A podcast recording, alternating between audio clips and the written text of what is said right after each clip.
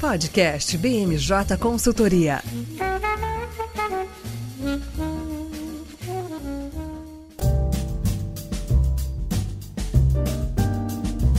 Olá pessoal, meu nome é Fernanda César. Estamos começando mais uma edição do BMJ Podcast. Aproveitando que na semana passada conversamos um pouco sobre o contexto geral do ataque da Rússia à Ucrânia, hoje trouxe nosso time de especialistas para conversar mais detidamente sobre os impactos econômicos para o Brasil. Comigo hoje estão a nossa coordenadora de agro, Karina Tiese. Tudo bem, Karina? Olá, Fernanda, tudo bem? Tudo certo. Nosso consultor de análise política, Bernardo Nigri. Tudo certo, Bernardo? Tudo sim, Fê, e você? Tudo ótimo. E nossa estreante no podcast de hoje, a nossa consultora de energia Ana Marzalek. Tudo bem, Ana? Bem-vinda. Obrigada, Fernanda. Tudo certo com você? Tudo ótimo. Na última edição, nós terminamos de gravar o podcast logo após o início da live semanal do presidente Jair Bolsonaro. E de lá para cá a gente teve muita coisa acontecendo, né? O, os ataques continuam lá na Ucrânia, muita movimentação. A gente teve aí uma semana bem é, recheada né, de assuntos e eu trouxe aqui o Bernardo para explicar para a gente todo esse contexto, falar para a gente toda essa atualização que, que a gente observou nos últimos dias. Bernardo, qual é o status que a gente tem hoje lá na Ucrânia com relação à Rússia? Então, Fernanda, a gente chega hoje, dia 3 de março, no oitavo dia do conflito.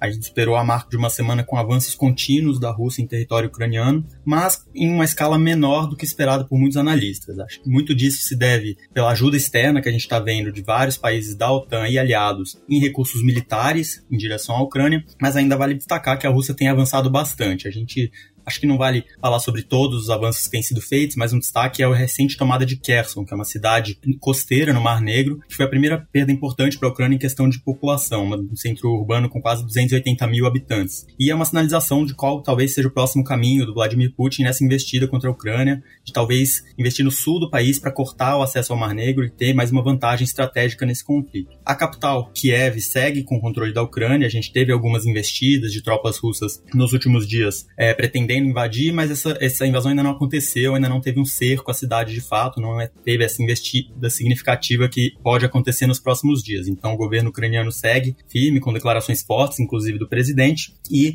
o conflito segue avançando em favor da Rússia, mas como eu disse, não numa escala muito significativa. Agora, a gente teve muitas movimentações fora da Ucrânia também, no cenário internacional que são impactantes. Acho que a primeira, o primeiro destaque que a gente pode trazer com relação a essa crise toda é um dos mais tristes, um dos mais trágicos, que é a questão dos refugiados. É, o Alto Comissariado das Nações Unidas para Refugiados, o Acnur, é, já disse que mais de um milhão de refugiados deixaram o país nesses últimos oito dias e que esses números podem chegar até 4 milhões, que seria quase 10% da população ucraniana, podendo até ser maior do que isso caso o conflito se prolongue ou se intensifique nos próximas semanas e próximos meses. E nesse sentido de intensificação do conflito, a gente não tem muitas perspectivas concretas das negociações avançarem entre Rússia e Ucrânia. A gente teve no domingo, dia 27 de fevereiro, a primeira rodada de negociações formais entre os dois países que não logrou nenhum acordo. Eles se encontraram em Belarus vizinha, né, Bielorrússia, mas não encontraram nenhum consenso e nenhum resultado concreto dessa reunião. A gente teve hoje, nessa quinta-feira, dia 3, a segunda rodada de negociações que dão pelo menos uma, alguma esperança de, de algum consenso na medida que os países acordaram, acabam de acordar, é, sobre a criação de corredores humanitários, para que civis deixem as cidades que estão sitiadas, sendo invadidas, e que suprimentos relacionados a, a tanto alimentação quanto saúde também sejam entregues para essas populações em situação vulnerável. Então a gente tem perspectivas nesse sentido, mas em compensação, com relação ao conflito em si, a gente não vê muita perspectiva de melhora. A gente tem demandas bastante diferentes de ambos os lados nesse momento, como o conflito ainda não avançou de forma avassaladora sobre o território ucraniano, acho que vale a gente também destacar o que, que cada um dos lados quer nesse momento. Com relação à Ucrânia, a gente tem algumas demandas bem razoáveis no sentido de que eles querem um cessar-fogo, em primeiro lugar de tudo, na medida em que a invasão tem sido feita por parte da Rússia. Eles também pedem a retirada das forças invasoras, na medida que isso vai, né, conseguir impedir o conflito e a perda de vida. Por parte da Rússia, a gente tem demandas bem mais amplas, que inclusive abrangem outros países que não só a Ucrânia. E acho que esse é, inclusive, um dos pontos mais importantes quando a gente trata dos motivos por trás do conflito, né? E a principal delas está relacionada à OTAN, a principal demanda, que é a Organização do Tratado do Atlântico Norte, que a gente já discute, que é principalmente a, a impedir a expansão da OTAN. Então a Rússia quer que a Ucrânia, primeiro de tudo, garanta que não vai entrar nessa organização, que é uma aliança defensiva liderada pelos Estados Unidos e outros países da Europa Ocidental. Então a Rússia quer essa garantia de que a Ucrânia não vai se juntar a essa aliança, que foi um dos estopins para esse conflito todo. Eles também pedem que a distribuição de tropas da OTAN, dos países da OTAN, é, volte para a fronteira antes da expansão que ocorreu nos anos 90 dessa organização, desse tratado. Então, que as tropas de vários países ali da região, como Polônia, Hungria, sejam recuadas e sejam sejam fiquem perto da França, em países que não estão tão próximos da fronteira russa, uma vez que essa é a principal preocupação por trás dos interesses geopolíticos do Vladimir Putin, o presidente russo. Além disso, eles também pedem a, o reconhecimento da soberania russa na Crimeia, que foi anexada em 2014 por parte da Rússia, a desmilitarização e, nas palavras do presidente russo Vladimir Putin, desnazificação da Ucrânia, que é um, também um dos motivos que ele alega para realizar essa invasão, e, é claro, o reconhecimento das repúblicas de Donetsk e Lugansk, que são né, o ponto-chave do conflito ali no leste da Ucrânia, a fronteira com a Rússia, as, as províncias separatistas que também se envolveram nesse conflito que vem se arrastando desde 2013. Essas são as demandas desses lados, até o momento não mudou muito a situação desde a última semana, mas essas continuam sendo as demandas colocadas nas me na mesa. Com relação a outros impactos internacionais, acho que o grande destaque é com relação às sanções. Muitos analistas esperavam que algumas sanções muito significativas não iam ser feitas. Acho que o grande exemplo delas é a suspensão da certificação do gasoduto Nord Stream 2, é, com, sobre que liga a Alemanha diretamente à Rússia para o fornecimento de gás. A gente teve essa suspensão dessa certificação, que seria uma grande movimentação é, do ponto de vista do fornecimento energético para a Europa Ocidental. A gente teve essa suspensão, além de, claro, diversas congelamento de contas de é, empresários russos, de figuras políticas próximas ao presidente Vladimir Putin, além de várias outras suspensões de acesso a mercados e a bens que estão relacionados a empresários e políticos russos. Então a gente tem sanções sendo um tema de bastante relevância nesse momento do conflito. E acho que, por fim, para fechar essa rodada de contexto, vale destacar também que o Tribunal Penal Internacional é, decidiu abrir uma investigação sobre possíveis crimes de guerra cometidos por parte da Rússia, também num pedido de vários países que ocorreu nessa semana. Então, a comunidade internacional como um todo e as organizações internacionais e principalmente os membros da OTAN têm se movimentado bastante no sentido de realmente impedir esse avanço russo até nesse oitavo dia de conflito na Ucrânia. É, Bernardo, eu acho que as sanções mostraram que, apesar né, delas estarem escalando, não tem diminuído né, a força do ataque, pelo menos é, o que parece pra gente, né? Acho que a gente comentou no, no podcast passado que a Rússia já é acostumada né, a viver com sanções e tem aí algum fôlego né, para sustentar um pouco mais dessas sanções, porque ela sabe também que cada uma dessas sanções gera um impacto para os outros países, né? Então é uma guerra aí, uh, é quase que um, uma disputa né, de quem vai sustentar por mais tempo, né? Essa própria questão do, do gasoduto para a Alemanha é bem importante porque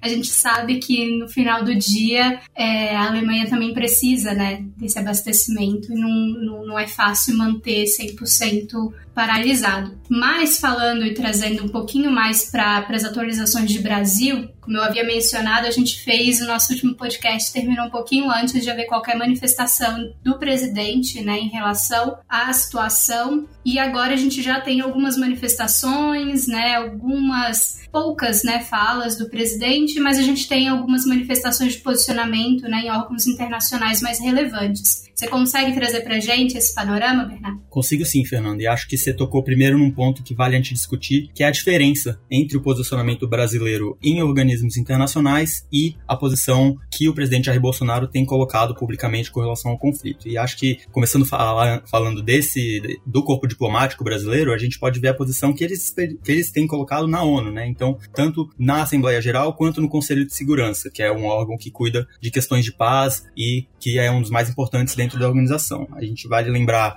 que teve uma resolução proposta dentro do Conselho de Segurança, na qual o Brasil faz parte como membro rotativo nesse momento, no qual os diplomatas brasileiros votavam, votaram favoravelmente a uma resolução que condenava a ação russa. Essa resolução não foi aprovada no Conselho de Segurança devido ao poder de veto que a Rússia tem, que votou contrária a ela, mas foi levada posteriormente para a Assembleia Geral, que é o órgão que inclui todos os países membros da ONU, no qual o Brasil novamente votou favoravelmente essa resolução que condena a Rússia. Agora, é uma, um destaque que é importante, que já dá algumas pistas do posicionamento que o presidente Jair Bolsonaro tem colocado, é o alerta que os diplomatas brasileiros fizeram também durante os discursos na ONU, que é justamente o que você trouxe antes, Fernanda, sobre o impacto negativo das sanções, não só para a Rússia, mas para a economia global como um todo. Isso é uma preocupação que a gente vai tocar um pouquinho mais para frente com relação ao Brasil, mas que os diplomatas brasileiros colocaram como um problema global. Então, o risco de inflação, o risco de aumento no preço de alguns insumos, a questão energética. Então, o Brasil colocou uma posição de ceticismo com relação às sanções, colocando inclusive em xeque se elas seriam realmente capazes de impedir a agressão russa e de parar a invasão que tem ocorrido até esse momento. E aí, trazendo para o que o Bolsonaro falou nesse meio tempo, desde a semana passada, ele trouxe esse aspecto das sanções, na medida que podem prejudicar principalmente o Brasil nos discursos dele, e ele tem se colocado como uma figura neutra. Pelo menos no discurso ele tem falado no domingo, dia 27 de fevereiro, ele comentou que o Brasil não iria, entre aspas, tomar partido e também, entre aspas, continuar pela neutralidade. Na segunda-feira, dia 28 de fevereiro, ele afirmou que não daria palpite no conflito e que manteria uma posição de equilíbrio é, nessa, nessa questão do conflito. E é pouco provável que essa postura se modifique. A grande crítica nesse momento, tanto de observadores internacionais quanto alguns países que estão mais engajados nessa pauta, é de que ele devia se posicionar abertamente contra a ação russa. Então, tudo que tem sido feito é uma posição que vai continuar sendo defendida pelos diplomatas e pelo presidente de uma resolução pacífica do conflito, de que cessem as hostilidades, mas sem falar diretamente que a Rússia é o agressor, que a Rússia é o invasor. Nesse sentido, a gente tem até o próprio representante da Ucrânia pedindo esclarecimentos, né? A gente tem um representante aqui no Brasil que pediu, cobrou que o Bolsonaro condene a Rússia inequivocamente e criticou a imparcialidade que o Bolsonaro tem se colocado, uma vez que, na visão dele, esse, esse conflito é muito claro quem é o agressor e quem é a vítima. Então, a gente deve esperar que essa pressão por parte da Ucrânia e por parte de aliados da OTAN, Estados Unidos, França, países da União Europeia, continue a ocorrer no posicionamento do presidente brasileiro, que ainda assim é pouco provável de tomar uma postura um pouco mais incisiva nesse sentido, por conta de uma série de interesses que estão envolvidos. Eu acho que vale frisar, né, que o Bolsonaro ele costuma falar bastante, né, e a gente está acostumado a escutar vários posicionamentos mais firmes do presidente. E eu acho que essa recuada agora também deixa tanto apoiadores, né, como opositores um pouco surpresos, né, e traz essa sensação de que falta alguma fala mais incisiva. De todo modo, a gente sabe que o Brasil é um dos poucos países, né, que o presidente não deu esse esse posicionamento mais forte, mas né, no, no âmbito internacional parece que os nossos uh, diplomatas estão seguindo todas as orientações com aquele leve uh, deslize ali que a gente viu na, na sessão né, da, da ONU quando todo mundo levantou e alguns representantes brasileiros continuaram. Então isso também gera alguns ruídos né, de imagem, mas sem maiores impactos né, para o Brasil nesse momento. E falando de impactos, B, eu acho que é importante a gente pontuar quais são né, esses impactos que a gente pode esperar para o Brasil na economia. Né? A gente lembra sempre que a gente está em um ano eleitoral, né, um ano que qualquer coisa, né, qualquer fala, qualquer movimentação política, qualquer movimentação econômica pode mudar o resultado de uma eleição e pode mudar, né, também como a população vai reagir aí na compra de, de produtos, todo, todo esse, esse contexto econômico. O que, que a gente pode dizer hoje desses impactos? Então, Fernando, eu acho que primeiro você pontuou um aspecto bem interessante, que é com relação à postura, né, como a gente tinha dito, dos diplomatas brasileiros na ONU, e acho que vale destacar isso. Sinais, muitas vezes, é, pouco incisivos na diplomacia, muitas vezes querem dizer muita coisa, dizem muita coisa sobre o que, que o país está pensando, o que, que são os interesses por trás. Muitas vezes é um jogo de sinais muito sutis. Então, essa posição do presidente Jair Bolsonaro tem uma série de outras coisas por trás e implicações bastante grandes, né? E acho que, pensando do ponto de vista econômico, a gente tem que pensar que o isolamento no campo internacional impacta também diversas tratativas que têm aspectos eleitorais e aspectos econômicos envolvidos. Então, a gente já vê esse isolamento do Brasil ocorrendo desde o início do governo do presidente Jair Bolsonaro e com essa postura de suposta neutralidade com relação ao conflito, isso tende a se agravar. Então, não havia uma perspectiva de que isso fosse melhorar nesse ano, ainda com as eleições chegando, mas isso se agrava e a gente pode entrar justamente na questão o que está por trás né, do, do posicionamento do presidente Jair Bolsonaro e o que, que ele está esperando ganhar com esse posicionamento, quais são os impactos que isso vai ter. E aí, a gente pode tratar um pouco dos aspectos pragmáticos, que a gente vai falar um pouquinho sobre o agro, sobre energia ainda hoje, mas acho que vale pensar no que você falou dos aspectos eleitorais, que desde a viagem que ele fez para a Rússia antes do conflito, era um dos aspectos que estava marcando a atuação dele no campo internacional. Então, ir visitar o Putin, essa sinalização de não condenar ele diretamente, é um aceno para a base do Bolsonaro aqui no Brasil. Então, a gente tem esse cenário complexo em que a maioria dos países critica o Putin, mas é, acho que vale lembrar que na pauta de política internacional, a base do presidente Jair Bolsonaro sempre foi muito radical em, algumas questões de criticar organizações multilaterais, de criticar a cooperação multilateral, questões que são colocadas, né, aqueles, o globalismo e muitas heranças, tanto do Olavo de Carvalho quanto do Ernesto Araújo, sendo questões muito colocadas em prática. Então, por trás, claro, de interesses econômicos e de questões que afetam muito a economia brasileira, também tem que ser levado em conta que isso é mais um aceno na área internacional para esse público. E acho que pensando em aspectos muito pragmáticos, a gente já pode ver é, o Bolsonaro agindo para avançar algumas pautas específicas aqui domesticamente. A gente vê a questão de exploração de recursos minerais e hídricos em terras indígenas sendo tocada, a questão dos fertilizantes é essencial nesse conflito do ponto de vista pragmático também, e é uma tentativa de tentar usar essa situação e a posição histórica do Brasil de neutralidade, de ser favorável à resolução pacífica para avançar agendas é, importantes domesticamente. Eu acho que do ponto de vista eleitoral, o, a postura do Bolsonaro tende a aproximar ele da base ideológica, sem muitos ganhos concretos com o resto do eleitorado, que tende a criticar, inclusive, essa postura, mas é uma sinalização forte nessa pauta de agenda internacional. E além disso, acho que outra questão que a gente vai discutir bastante, acho que aí a Ana pode falar mais até pra gente mais tarde, é a questão dos combustíveis, que está completamente ligada ao conflito, que vai aumentar ainda mais a pressão sobre o governo para que haja para conter os preços, conter a inflação e fazer com que essas questões econômicas não afetem ainda mais a já baixa popularidade e baixos índices eleitorais, pelo menos em comparação com o maior rival dele, que é o ex-presidente Lula do PT. E já que você falou é, da questão dos fertilizantes, eu queria trazer para nossa conversa a Karina para ela explicar melhor, né, toda essa questão, né, o que está por trás. A, a, ministra do Agro, né, Tereza Cristina, recentemente falou sobre o assunto. A gente estava esperando esse pronunciamento para saber como a gente ia se posicionar. Muita gente estava falando, né, todos os jornais estavam citando essa questão porque a Rússia tem um papel importante para gente e a Tereza Cristina veio num tom mais apaziguador, né, tentando manter a calma e trazendo algumas respostas. Karina, o que, que ela disse e o que, que de fato a gente pode esperar daqui para frente? Oi, Fê. É, nas declarações mais recentes né, da ministra da Agricultura, Pecuária e Abastecimento, a Tereza Cristina, ela citou né, que é um momento de cautela, é um momento de extrema preocupação e atenção né, com, a, com a situação atual. E não é à toa, porque o Brasil ele importa cerca de 85% da sua necessidade de fertilizantes. E o que mais preocupa nesse momento é especificamente o potássio né, o cloreto de potássio. O, o potássio a gente já tinha uma, uma situação crítica no ano passado, né, pelos, pela questão geopolítica de, da Bielorrússia, e agora com a guerra essa preocupação se intensifica, né, porque temos aí a Rússia como uma grande fornecedora de potássio e de nitrogênio. Então, uh, toda essa situação preocupa, preocupa a produção nacional, e a gente tem que ver, né, quanto tempo vai durar, porque quanto mais esse conflito uh, durar, mais preocupante a, a situação fica. E, e eu vi na, na entrevista entrevista da, da Tereza Cristina, ela falando sobre os impactos por agora, né? Ela falou, olha, se a, a guerra continuar por muito tempo é um impacto, se ela acabar daqui a pouco é outro impacto, né? Ela citou o que ela chamou de, da, da safrinha. Eu queria que você explicasse, né? Talvez o ouvinte, assim como eu, não seja tão acostumado com os temas do agro, o que, que isso significa, né? Qual é o calendário que a gente tem da, da safra no Brasil e como isso vai impactar no Brasil e como ele vai atrás de outros parceiros econômicos para poder importar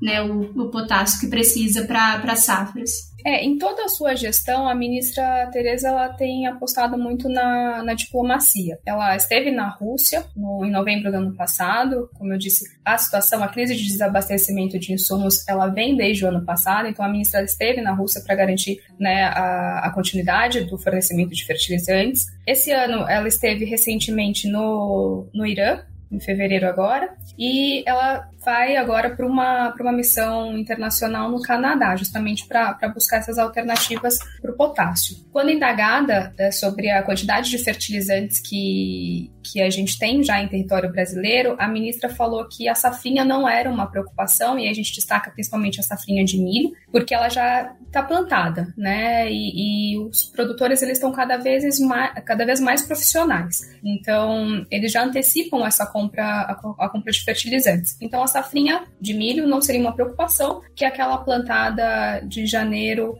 a março. E também não haveria uma preocupação tão grande para a safra, que se, iniciaria em, que se iniciará em outubro, porque a gente tem um estoque de passagem que seria suficiente para garantir essa safra com uma maior tranquilidade. Então a ministra se referiu né, a, a essa questão com, com certa tranquilidade, mas ressaltou né, que é muito importante a gente ficar atento, principalmente por um comprometimento logístico, apesar de, do, de vários fertilizantes né, já terem sido negociados, a gente tem está enfrentando também, em decorrência da guerra, um comprometimento logístico, fechamento de portos, bloqueios no Mar Negro. Então, tudo isso é um ponto de atenção que a ministra tem ressaltado nas últimas, nas últimas declarações. E ela tem ressaltado também a, a questão, a importância do Plano Nacional de Fertilizantes, que tem a previsão de lançamento agora, em meados de março. Isso porque, mais uma vez, nós temos uma dependência muito grande da importação de fertilizantes, 85%, e a gente conseguir intensificar essa produção interna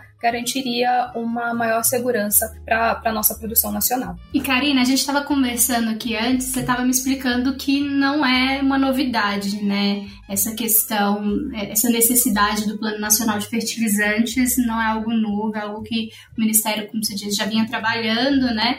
mas que a gente está ali há algum tempo também precisando, né? Sentindo essa necessidade de coordenar alguma ação para deixar, né, de ser tão dependente de outros países, né? Então, será que dessa vez sai? Dessa vez a gente com essa pressão tão forte? Será que agora a gente tem é, realmente chances de uma aprovação? Olha, eu Sinceramente, espero que sim. Nós tivemos outros momentos, né, em que, que teve também essa, essa questão, esse problema de abastecimento de fertilizantes. E aí, quando o problema arrefeceu, deixou-se de lado a continuidade né, de um plano nacional de fertilizantes. Como é, esse plano ele, ele é a longo prazo, então a gente vê aí ao longo, enfim, de 20, 30 anos o, os resultados desse, desse plano nacional de, de fertilizantes, é importante que ele, que ele comece e ele tenha uma continuidade, para que no futuro, se viermos a passar com, com alguma situação que já, como já passamos né, no passado, a gente tenha uma, uma certa tranquilidade para lidar com, com a situação e com a, e com a crise imposta. É, eu acho que a gente vai ter aí alguns meses bem interessantes né, nessa pauta. Tem muita coisa que precisa acontecer, que a gente deve aproveitar uh, toda essa pressão externa, porque de fato no final do dia, como a gente estava conversando né, com o Bernardo, existe muito impacto para as eleições. Né? No ano eleitoral, nada disso passa despercebido e a gente pode ter esse impacto direto, principalmente porque a gente tem aí uma base muito grande né, também dentro do Congresso do Agro, que vai com certeza ajudar a levantar essa pauta. Bom, e falando agora do outro país né, envolvido, a gente também tem algumas questões né, relacionadas com commodities da Ucrânia, né? Como é que a gente tem isso? A gente já teve algumas altas e baixas no preço de algumas commodities, mas a gente é, espera, e o esperado, na verdade, é que algumas delas continuem subindo um pouco, né, Karina? Exatamente, porque é, tanto Rússia quanto Ucrânia são importantes produtores de grãos. E a gente tem aí a Rússia figurando como a maior exportadora de trigo né, mundial, responde por, por cerca de 30% das exportações de trigo, e aí a gente já previa, como consequência dessa, dessa instabilidade e da guerra, uma alta na, na commodity. Então, apesar de, de um, num primeiro momento, se afastar a questão da, do desabastecimento, de um eventual desabastecimento do trigo, foi evidente que, que haveria uma, uma alta na, na commodity, o que vem acontecendo, né? O trigo operando em alta na, na Bolsa de Chicago, assim como a soja que já vinha também numa, numa tendência de alta. E em relação à Ucrânia, ela figura também como quarto exportador da, da commodity. E importante que a ministra também citou esse ponto, que existe uma curta janela de plantação para a Ucrânia. Então, aí para plantar o milho, a cevada, o trigo, existiriam só 50 dias. Se a, essa guerra perdurar por muito tempo, comprometeria também essa, essa questão da, da plantação. Então, a gente vê aí com, uma, com certa apreensão também a, a alta da, das commodities. E um outro ponto que a gente tem que citar também é que a Rússia enfrentando diversas sanções, um fator que preocupa seria uma possível retaliação em relação ao gás natural. Gás natural esse que é muito importante para a produção dos nitrogenados, agravando um pouquinho mais a nossa situação do, dos fertilizantes. E aí a gente tem que trazer a Ana, né, nossa especialista, para falar sobre o assunto, para complementar também, porque realmente a gente tem dois países ali que tratam, né, que tem uma, uma participação, uma relevância muito grande em vários setores, né? Eu acho que o setor de gás natural é essencial, né, a gente sempre falar, porque a, a Rússia tem ali uma presença dominante, né, Ana? O que, que a gente tem aqui de novidades, né? A gente conversou um pouquinho mais cedo com o Bernardo falando sobre o gasoduto para a Alemanha, mas a gente também tem vários outros impactos, né? Sim, Fernanda, com certeza. Para explicar melhor para vocês, o, a Rússia é o maior exportador de gás natural, natural do mundo e o segundo maior exportador de petróleo, petróleo bruto, fornecendo cerca de 10% do que é consumido no mundo inteiro. Isso ajuda a explicar o impacto imediato que a guerra teve, principalmente sobre a cotação do barril do petróleo, que chegou a alcançar mais de 100 dólares em, no dia 24 de fevereiro. Foi a primeira vez em sete anos que o barril chegou nesse preço. A dependência da Europa em relação ao petróleo é muito grande. 25% do petróleo da Europa ele foi comercializado pela Rússia no primeiro semestre de 2021. Um receio atual é de que a curto prazo existe a possibilidade de que o fornecimento de petróleo e gás da Rússia seja interrompido. Assim a gente vê duas possibilidades, né, de que essa interrupção ela seja feita pela própria Rússia como uma forma de retaliação das sanções que foram comentadas pelo Bernardo, principalmente das sanções é, implantadas pelos países do G7,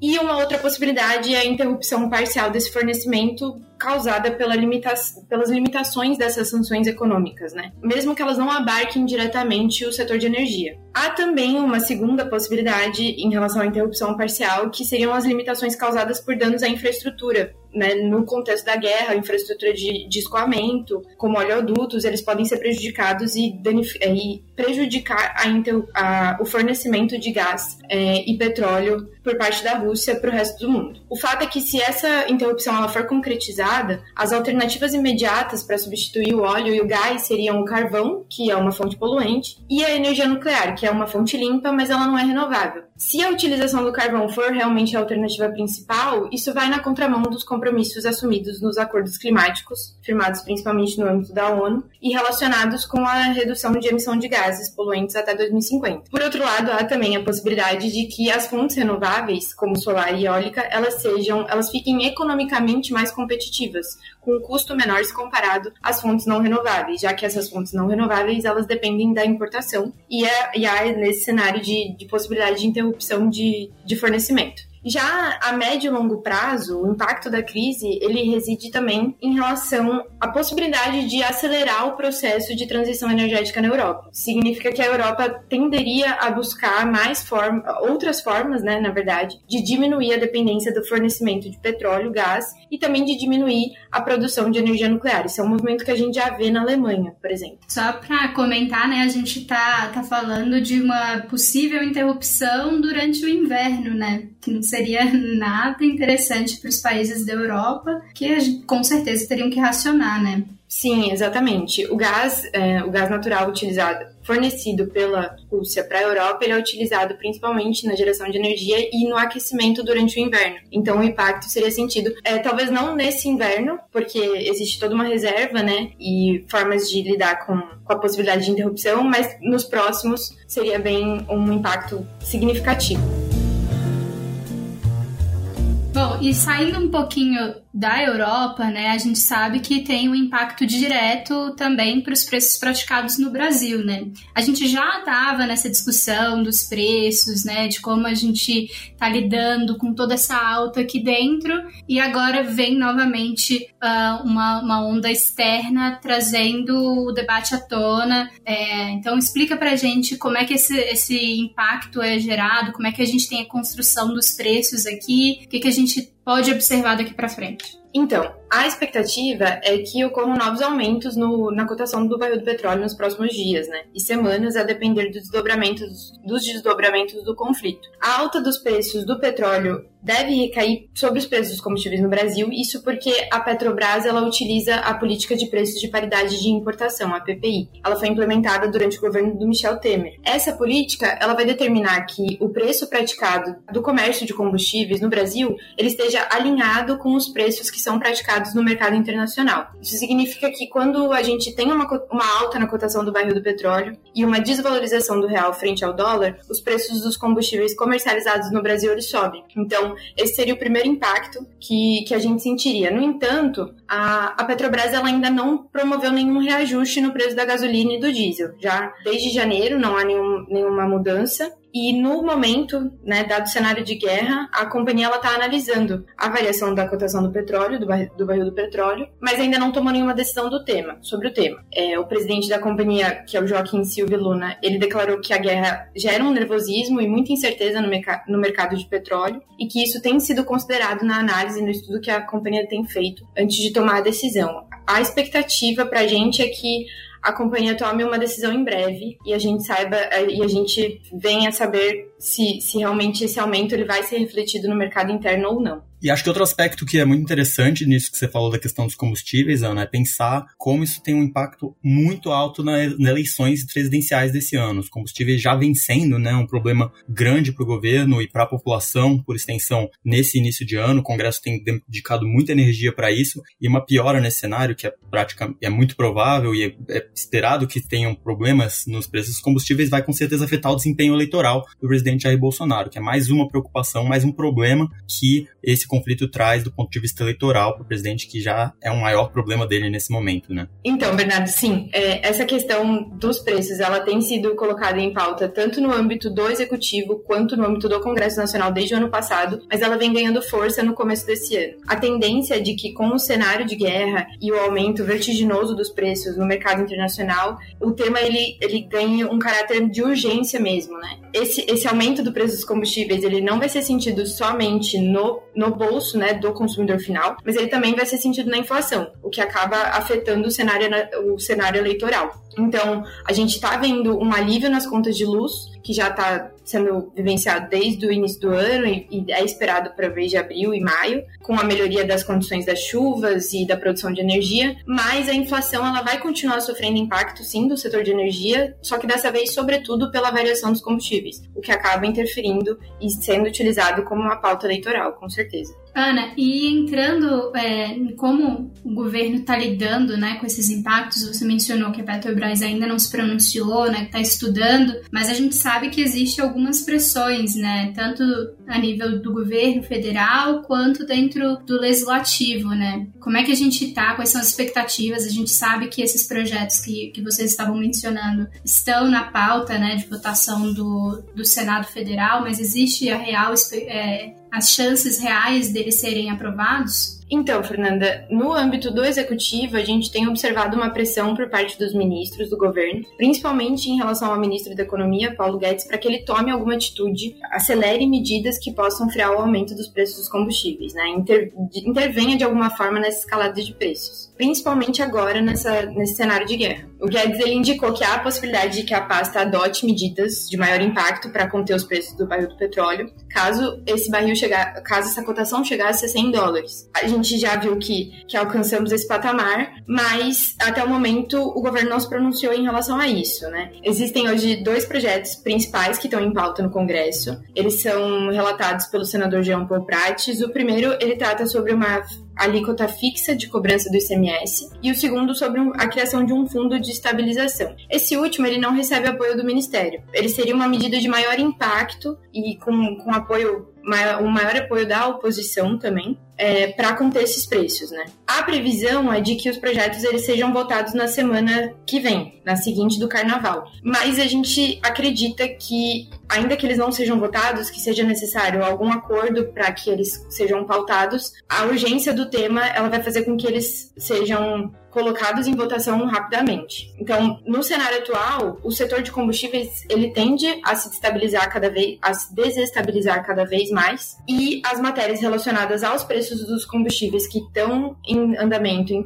em tramitação no Congresso, elas tendem a tramitar com maior urgência, com caráter de maior urgência ainda que os efeitos práticos eles possam ser limitados, já que o aumento do, do preço do barril do petróleo no mercado internacional é um, um dos principais fatores que impacta esse preço dentro do mercado interno, como expliquei a questão da política de preços da Petrobras. E só para a gente entender, Ana, esses projetos que estão no, no, Senado hoje, a gente sabe que eles são a maior pauta né, que o Senado está trabalhando. A gente tem a reforma tributária, mas a reforma tributária ela está sempre presente no Congresso, né? E ela está em comissão ainda. É, esses projetos têm, é, na tramitação deles, eles ainda vão passar pela Câmara dos Deputados? Existe alguma movimentação com o presidente Arthur Lira lá?